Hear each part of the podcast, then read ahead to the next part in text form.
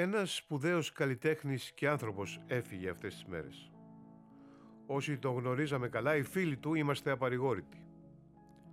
Με τον Γιώργο Κοτανίδη είχαμε συζητήσει πολλές φορές για το θέατρο την περίοδο της Χούντας και της λογοκρισίας. Σήμερα θα ακούσουμε ένα απόσπασμα για τη δημιουργία του θειάσου Ελεύθερο Θέατρο, που είχε παίξει τότε μεγάλο ρόλο στην πολιτισμική αντίσταση εναντίον της Χούντας αλλά και σε όσα γεγονότα εκτιλήχθηκαν στην πρώτη παράσταση του Θιάσου.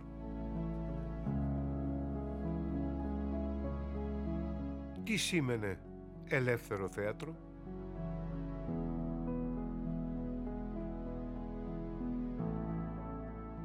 Ε, είμαστε στη Χούντα. 1967 με 70 είναι τα χρόνια που ήμουν στη σχολή του Εθνικού Θεάτρου. Ε, και μαζί ήμασταν μια ομάδα παιδιών πρώτο, δεύτερο έτος κυρίως που ήμασταν και αποφυτίσαμε 69 και 70, δύο τάξεις διαδοχικές. Ο Αρζόγλου, η Μόνη Μαλτέζου, ο Σαμπάνης, ο Καμπερίβης, ο Σκυλοδήμος, η Σμαράγδα, η Σμυρνέου, ένας αρκετός κόσμος, σε πάση περιπτώσει, όπου στα χρόνια της ε, σχολής, που ήταν τα πρώτα χρόνια της δικτατορίας, ε, είχαμε την αναζήτηση, είχαμε μια έτσι μπορώ να πω, καλλιτεχνική φλέβα όλοι. Δηλαδή δεν ψαχνόμασταν να κάνουμε την καριέρα, την κλασική που υπήρχε τότε, αλλά θέλαμε να κάνουμε ένα θίασο διαφορετικό, πιο καλλιτεχνικό, με άλλα στάνταρς. Και επειδή στη δικτατορία τα πράγματα ήταν έτσι κι αλλιώς ε, δύσκολα και πιεσμένα, ε, κυριαρχούσε τότε το εμπορικό θέατρο, το εθνικό θέατρο στο οποίο τη σχολή ήμασταν, ε, είχε φύγει, είχαν φύγει πιο ο και η Παξινού, καταγγέλλοντας, σε πάση περιπτώσει, έμεσα τουλάχιστον τη δικτατορία και είχαμε καλούς δασκάλους, πολύ καλούς, από τη γενιά του 30, τον Τερζάκη, τον Βόκοβιτς, ανθρώπους δηλαδή με ένα επίπεδο, την κυρία Μιράντα, την κυρία Χαλκούση, ε, οι οποίοι, ας πούμε, σαν καλοί δάσκαλοι, μας έδιναν τα φόντα για ένα πολύ καλό διάλογο. Λοιπόν, όταν ο δάσκαλος σου δίνει ε, καλή γνώση, εσύ να πας παραπέρα. Εκεί λοιπόν στις αναλύσεις για την τραγωδία, για το Σέξπιρ, για τον Τζέχοφ κτλ. για το Μολιέρο, ε, αναζητούσαμε να βρούμε ε, κάτι που είναι πέρα από τα λόγια των ρόλων. Και αυτό είναι φυσικά η, η ανάλυση των έργων. Εκεί λοιπόν σιγά σιγά αναπτύχθηκε ένας πολύ καλός διάλογος στη σχολή και με τους δασκάλους μας και μεταξύ μας. Έτυχε βέβαια οι περισσότεροι από εμάς να έχουμε μία κλίση προς τα αριστερά. Άλλοι λιγότερο, άλλοι περισσότερο. Και βέβαια να διαβάζουμε και κείμενα, ας πούμε, αναλύσεις αριστερών για την τέχνη, ε, για αγκαιότητα της τέχνης τότε, ας πούμε, του Φίσερ ή ε, του George Thompson, τα βιβλία για τον Εσχύλο, για την τραγωδία. Παράλληλα βέβαια με τις εξαιρετικές αναλύσεις του Τερζάκη ή των υπόλοιπων δασκάλων μας.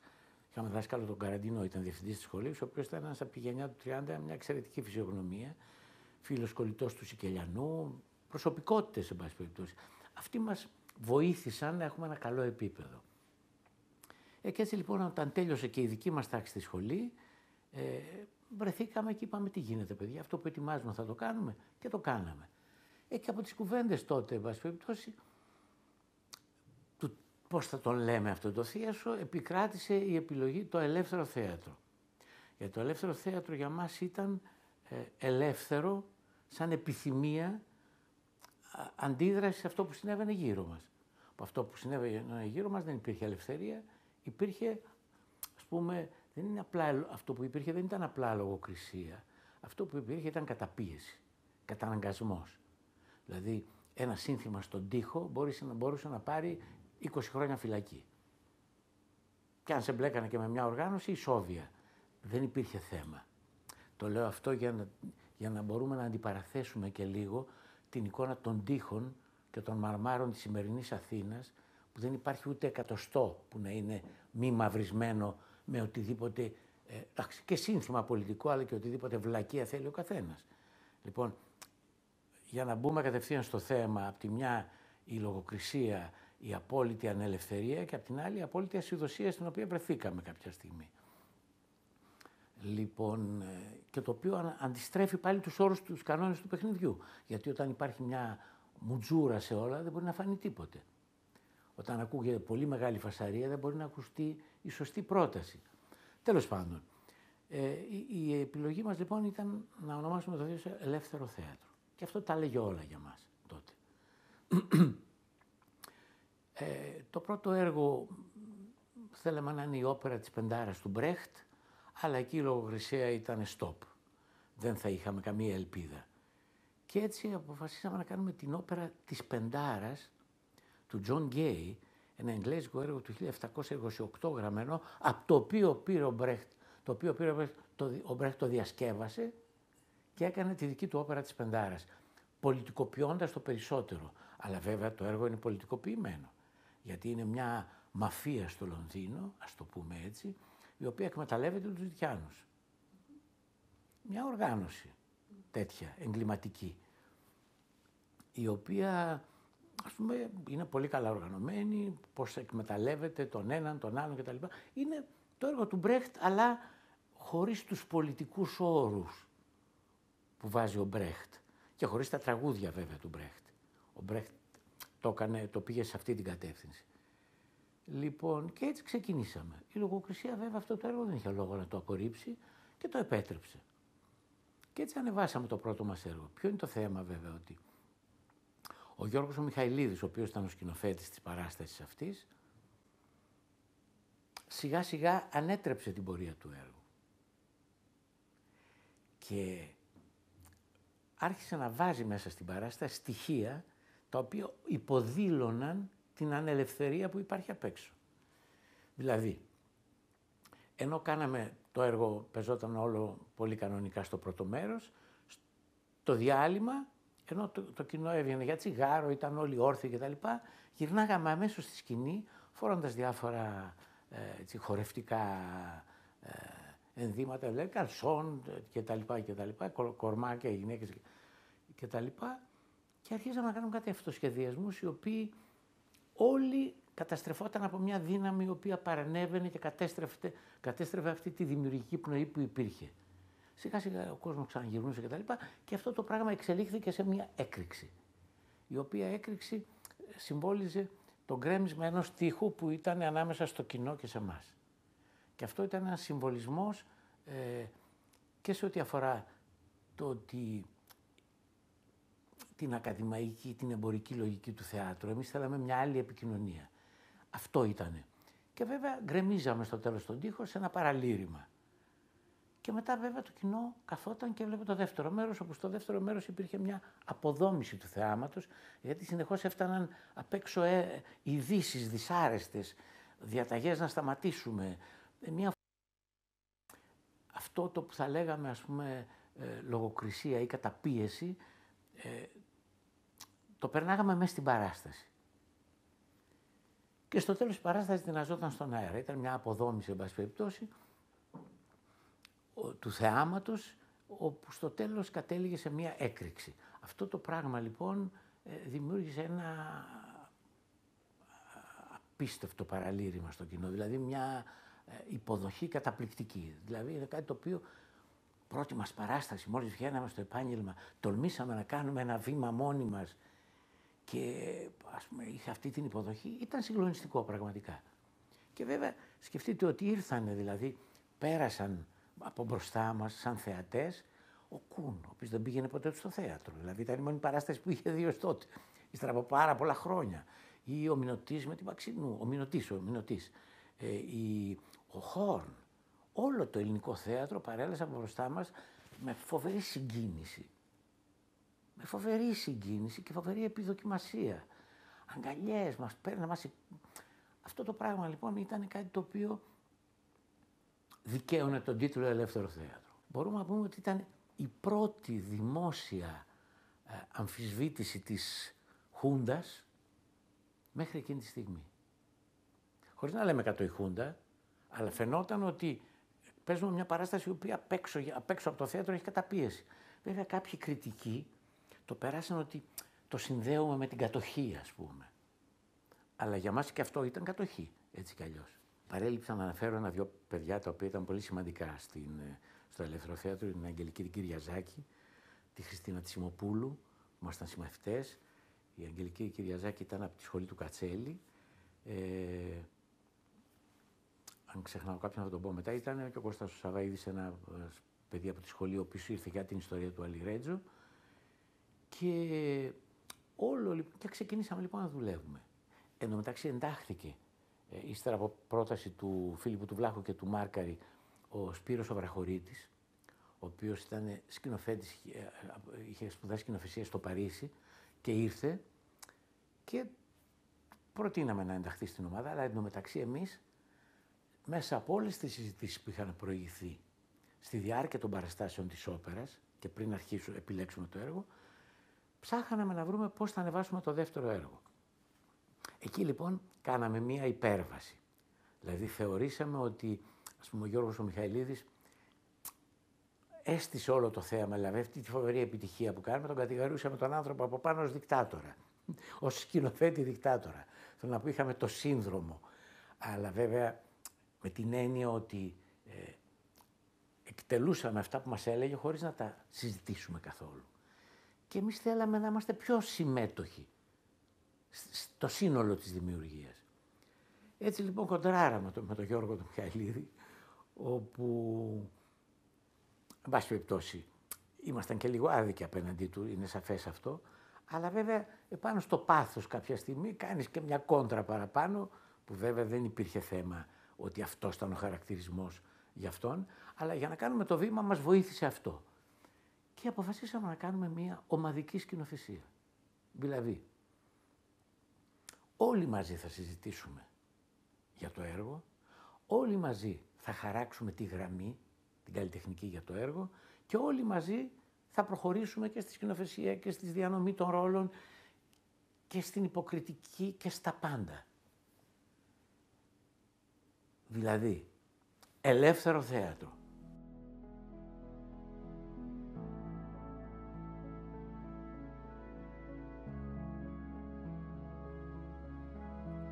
Τι είχε προηγηθεί από τη δημιουργία ε, του Θιάσου, του Ελεύθερου Θεάτρου, πώς είχαν φτάσει να δημιουργήσουν αυτό το Θιάσου και τι πολιτικά κίνητρα υπήρχαν;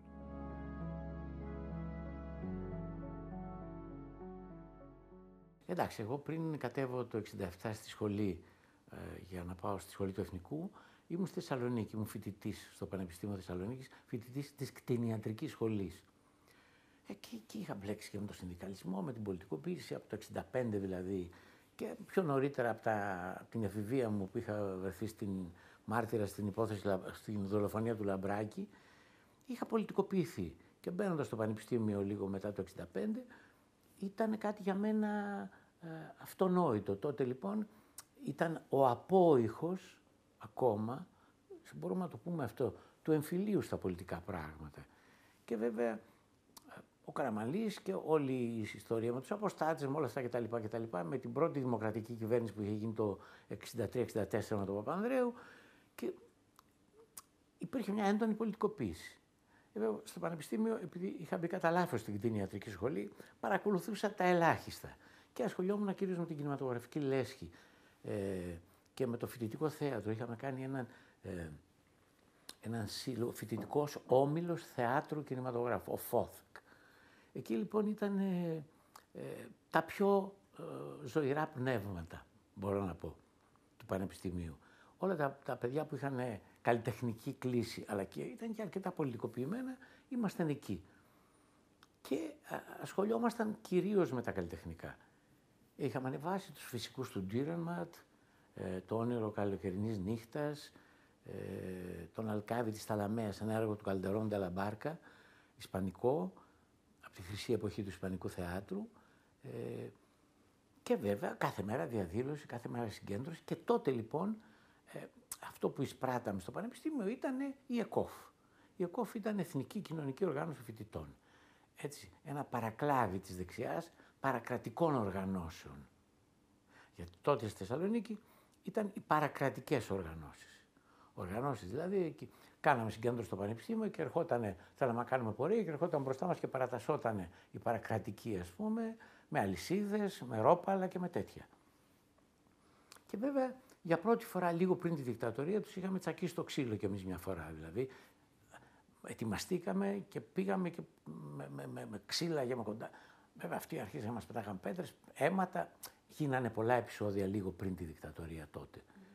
Γιατί τολμήσαμε να αμφισβητήσουμε την απόλυτη κυριαρχία τους. Ε, και εν πάση περιπτώσει, επειδή ήμουν ανακατεμένος στα πολιτικά, όχι όμως οργανωμένος, δηλαδή πέρναγα από μια πρώτη μου επαφή με την, ε, με την νεολαία του κέντρου τότε, την ΕΔΗΝ.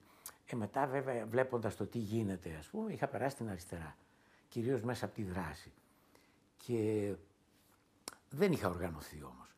Πέρναγα και λίγο από τους Λαβράκηδες, αλλά συμπαθούσα και τους Μαοϊκούς. Ήδη ήμουν αρκετά πολιτικοποιημένος. Όχι ιδιαίτερα διαβασμένος, θέλω να πω, δεν είχα διαβάσει πολλά πράγματα. Αχ, κάνα ψιλολένιν, λίγο Νίτσε πριν, δεν ήμουν ε, συγκροτημένος αριστερός. Λίγο Τρότσκι βέβαια, γιατί συμπαθούσα πολύ και τον Τρότσκι τότε. Και έτσι, όταν έγινε η δικτατορία δεν με πιάσανε, γιατί δεν ήμουν οργανωμένος άμεσα, δεν ήμουν δηλαδή στη λίστα των συλλήψεων. Και για μένα ήταν μια αφορμή, επειδή δούλευα παράλληλα στο χορό του κρατικού Βορείου Ελλάδος που δεν είχε πολλούς ηθοποιούς και έπαιρνα και φοιτητές και κάναμε μαζί χορό, τραγούδι και τέτοια. Βρήκα αφορμή, πήγα στο φεστιβάλ εκεί των Φιλίππων Θάσου και μετά αμέσως αποφάσισα ότι παραπατάω το Πανεπιστήμιο. Ήταν αυτό για μένα η αφορμή για να γλιτώσω και από το στενό μαρκάρισμα της ασφάλειας στην ε, Θεσσαλονίκη και κατέβηκα στην Αθήνα ως άγνωστος, έδινα, έδωσα εξετάσεις στο Εθνικό, μαζί με το Καβερίδη θυμάμαι, και ε, μάλιστα ήταν, είχε κατέβει τότε ο Καραντινός από το, που ήταν διευθυντής στο κρατικό, κατέβηκε στη δραματική σχολή. Γιατί η Χούντα τον έβγαλε από εκεί και του έδωσε την δραματική σχολή. Και έτσι περάσαμε, πέρασα στη δραματική σχολή του Εθνικού Θεάτρου, όπου εκεί άρχισε ε, αυτή είναι δηλαδή η προϊστορία. Και ο Δημήτρης Καμπερίβη ήταν πολιτικοποιημένος, και ο Σαμπάνης ήταν πολιτικοποιημένος, και ο Αρζόγλου ήταν πολιτικοποιημένος. Θέλω να πω και σιγά σιγά αυτό το πράγμα μέσα από τις κουβέντες, ε, μέσα από τη μελέτη, γιατί μελετάγαμε πολύ. Διαβάζαμε πολύ εκείνη την εποχή. Ε, αυτό το πράγμα είχε περάσει σε εμάς. Ήταν σαφές, ήμασταν όλοι εναντίον της δικτατορίας. Αυτό ήταν ένα το κρατούμενο και όλοι στην ουσία δημοκρατικοί και στην αριστερά. Αλλά όχι στην οργανωμένη αριστερά. Τότε δεν ήταν κανένα, κανένας μας οργανωμένος. Εγώ απλά στη διάρκεια της σχολής, 68-69 την περίοδο εκείνη, είχα, με είχαν πλησιάσει μια ομάδα ε, που λεγόταν ε, σπουδαστική πάλι, μετά έγινε λαϊκή πάλι, όπου ήταν, οι απόψεις ήταν τροτσκιστικές και λουξεμβουργικές κατά κάποιο τρόπο. Δηλαδή δεν ήταν αυτό που λέμε λενινιστική, μαρξιστική οργάνωση. Ήτανε, οι απόψεις ήταν πιο, πιο, είχαν μια τάση προς τον Τρότσκι, τη Λούξεμπουργκ και λίγο την αναρχία. Έτσι. Αλλά βέβαια, ύστερα από ένα διάστημα, αποτραβήχτηκα γιατί ήθελα πρώτα να τελειώσω τη σχολή. Δηλαδή δεν ήθελα να μπλέξω, ας πούμε, πολύ γερά ε, πολιτικά πριν τελειώσω τη σχολή. Και έτσι Μάλιστα έφαγε μετά και ένα πολύ γερό χτύπημα η, λαϊκή πάλι. Ήταν ο, ο Αντώνης Ολιάκος, σήμερα ο ιστορικός, ο καθηγητής του Πανεπιστήμιου και πολύ ενδιαφέρον. Ο Τάσος Βαρβέρης, ο Δαρβέρης από τη Θεσσαλονίκη, ο Στέλιος ο Κατσαρός, ήταν ο, ο Τριαντάφυλλος, ο Μηταφίδης, ο οποίος είναι συνδικαλιστής στη Θεσσαλονίκη και δημοτικός σύμβουλος, πολύ καλού επίπεδου. Τους, τους αντάμωσα αργότερα στη φυλακή που πήγα ως μαουικός με το ΕΚΕ. Τέλος πάντων. Εκεί λοιπόν Είμαστε σε αυτό το θίασο λοιπόν και είμαστε στο επίκεντρο. Δηλαδή όλοι, όλα τα μάτια των ανήσυχων, των πνευματικών ανθρώπων, των φοιτητών βέβαια κυρίως, είναι απάνω μας. Και λέμε τι κάνουμε τώρα. Πήγαμε και στη Θεσσαλονίκη και παίξαμε. Η πρώτη μας παράσταση ήταν στο Θέατρο Φεύγο. Παίξαμε στο Βασιλικό Θέατρο, έγινε τη τρελή και εκεί με τους φοιτητές και βρεθήκαμε στο επίκεντρο. Και λέμε τώρα ποιο είναι το επόμενο βήμα; Και το επόμενο βήμα λοιπόν το ετοιμάσαμε αρχίσαμε να συζητάμε πώς θα προχωρήσουμε.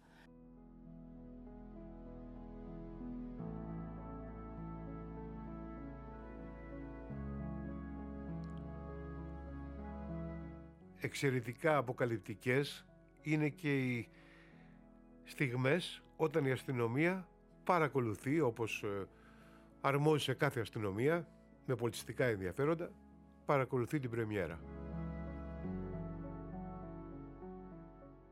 μετά την πρεμιέρα, ακριβώς ήρθαν και πιάσαν τον Γιάννη Τολεκό. Γιατί τον πιάσαν, ο οποίος ήταν ο σκηνογράφος και ο δημοτολόγο μας. Γιατί το σκηνικό μας ήταν μια σκαλωσιά. Αυτή η σκαλωσιά τη σχεδίασε ο Λεκός, ήξερε πώς ακριβώς το γίνει, αλλά ήθελε μια στατική μελέτη. Και είχε πάρει έναν αρχιτέκτονα να, να φτιάξει αυτή τη μελέτη τη στατική, ο οποίος ήταν ο Κώστας Κοτσάκης, ο οποίος ήταν εμπλεγμένος μερικές μέρες πριν, είχε σκάσει μια βόμβα έξω από την Αμερικάνικη πρεσβεία ε, σε ένα αυτοκίνητο με κάποια θύματα. Και ο Κοτσάκης ήταν πια καταζητούμενος. Και έτσι ήρθαν και πιάσαν το λεκό. Δεν είχε άμεση σχέση με την παράσταση αυτή η σύλληψη, αλλά είχε μια, υπήρχε μια διασύνδεση. Ένας άνθρωπος δηλαδή που δούλεψε για μας, ήταν καθηγητής στο Πολυτεχνείο για πάρα πολλά χρόνια. Έγινε αυτό.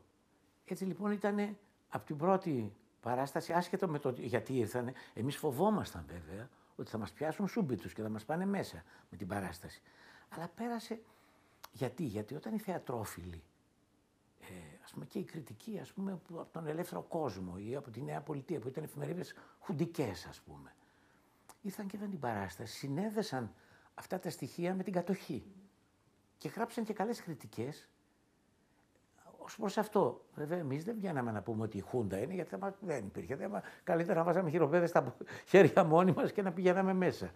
Όμως, ήταν και πολύ ας πούμε, σωστή η, η παρέμβαση του Γιώργου του Μιχαηλίδη. Ο τρόπος με τον οποίο την καθοδήγησε όλη την παράσταση. Και βέβαια ο τρόπος και ο δικός μας. Λοιπόν, εντάξει τώρα, μετά από αυτό, αμέσως όλοι περιμέναν τι θα κάνουμε. Και εμείς βέβαια το ίδιο. Αρχίσαμε και ψάχναμε, διαβάζαμε έργα, έργα του Σκούρτη, του Γιώργου που τον αγαπούσαμε πολύ, οι νταντάβες του είχαν κάνει θράψη. Ε, έργα ε, Α, ένα έργο θυμάμαι που το είχαν, ήταν σε στίχους, σε κείμενα και στίχους του Μύρη. Του Κάπαχη Μύρη είναι, που είναι ο Γιώργος Όπουλος, ο Κώστας. Και μουσική του Μαρκόπουλου, που λεγόταν «Ιδού Ανυμφίωση». Πολύ ενδιαφέρον έργο, αλλά φοβηθήκαμε τη δομή του, ήταν λίγο ας πούμε αναρχική η δομή του. Και εμείς φοβόμασταν, θέλαμε κάπου να πατήσουμε. Διαβάζαμε, συζητάγαμε συνέχεια και κάποια στιγμή θυμηθήκαμε, εγώ τότε σύχνιζα στις εκδόσεις κείμενα. Η εκδόση κείμενα ήταν του Φίλιππου του Βλάχου, ε, ένας εξαιρετικός εκδοτικός οίκος, ε, σε πολύ υψηλό επίπεδο εκδόσεων, μονοτυπίες, τα καλύτερα στοιχεία, τα καλύτερα χαρτιά, η καλύτερη επιμέλεια, τέλεια βιβλία, αλλά και πολύ προοδευτικά βιβλία. Και εκεί λοιπόν μου πρότεινε τον, την ιστορία του Αλιρέτζου του Μάρκερ, την οποία την είχαμε διαβάσει γιατί την είχε δημοσιεύσει το θέατρο, το περιοδικό θέατρο του Κώστα Νίτσου, το οποίο ήταν το μόνο. Η μόνη, η μόνη όαση που υπήρχε στην Ξεραΐλα μαζί με την επιθεώρηση τέχνης της αριστεράς, έτσι, που ήταν επίσης πολύ σημαντικό περιοδικό και μας έδινε πολύ υλικό να διαβάζουμε. Ε, από εκεί διαβάζαμε πολλά κείμενα το πήραμε, το διαβάσαμε, καλέσαμε και τον Μάρκερ, το διαβάσαμε και ξαφνικά είδαμε ένα έργο το οποίο μας πολιτικό έργο, το οποίο αναφερόταν σε μια ιστορία που συνέβη στην Τουρκία από έναν φεουδάρχη, το πώς σιγά σιγά εκ, εκμηχανίζοντας την παραγωγή του, τους αγρότες από μεσακάριδες που ήταν, άρχισε σιγά σιγά να τους κάνει, τους δίνει το ένα τέταρτο και σιγά σιγά τους πέταξε έξω και τους γκρέμισε και το χωριό να το κάνει χωράφι κλπ. κλπ. Μια ιστορία λοιπόν αριστοτεχνικά γραμμένη από τον Μάρκαρη, με μπρεχτική δομή και είπαμε ότι αυτό θέλουμε. Συμπληρώσαμε το θεία σου. Ε, το έργο έχει καμιά τριάντα τόσα πρόσωπα. Το είχε γράψει και θα και το γράφει για την όπερα του Πεκίνου, όπως του λέγαμε για πλάκα. Λοιπόν, αλλά μαζευτήκαμε μια ομάδα 12 ηθοποιοί και είπαμε με ντουμπλαρίσματα και αλλαγές θα κάνουμε αυτό το έργο. Φίλες και φίλοι, θα είμαστε μαζί σας αύριο με τη συνέχεια της συζήτησης με τον Γιώργο Κοντανίδη όπου θα μιλήσουμε για τις φυλακίσεις και τη σάτυρα στην περίοδο της Χούντας. Τους δικούς του αγώνες που οδήγησαν στους βασανισμούς, στις συλλήψεις, δύο από αυτές, στην απελευθέρωσή του, στον αγώνα του. Μείνετε συντονισμένοι. Δεν θα το ξεχάσουμε. Για την ώρα σας χαιρετώ.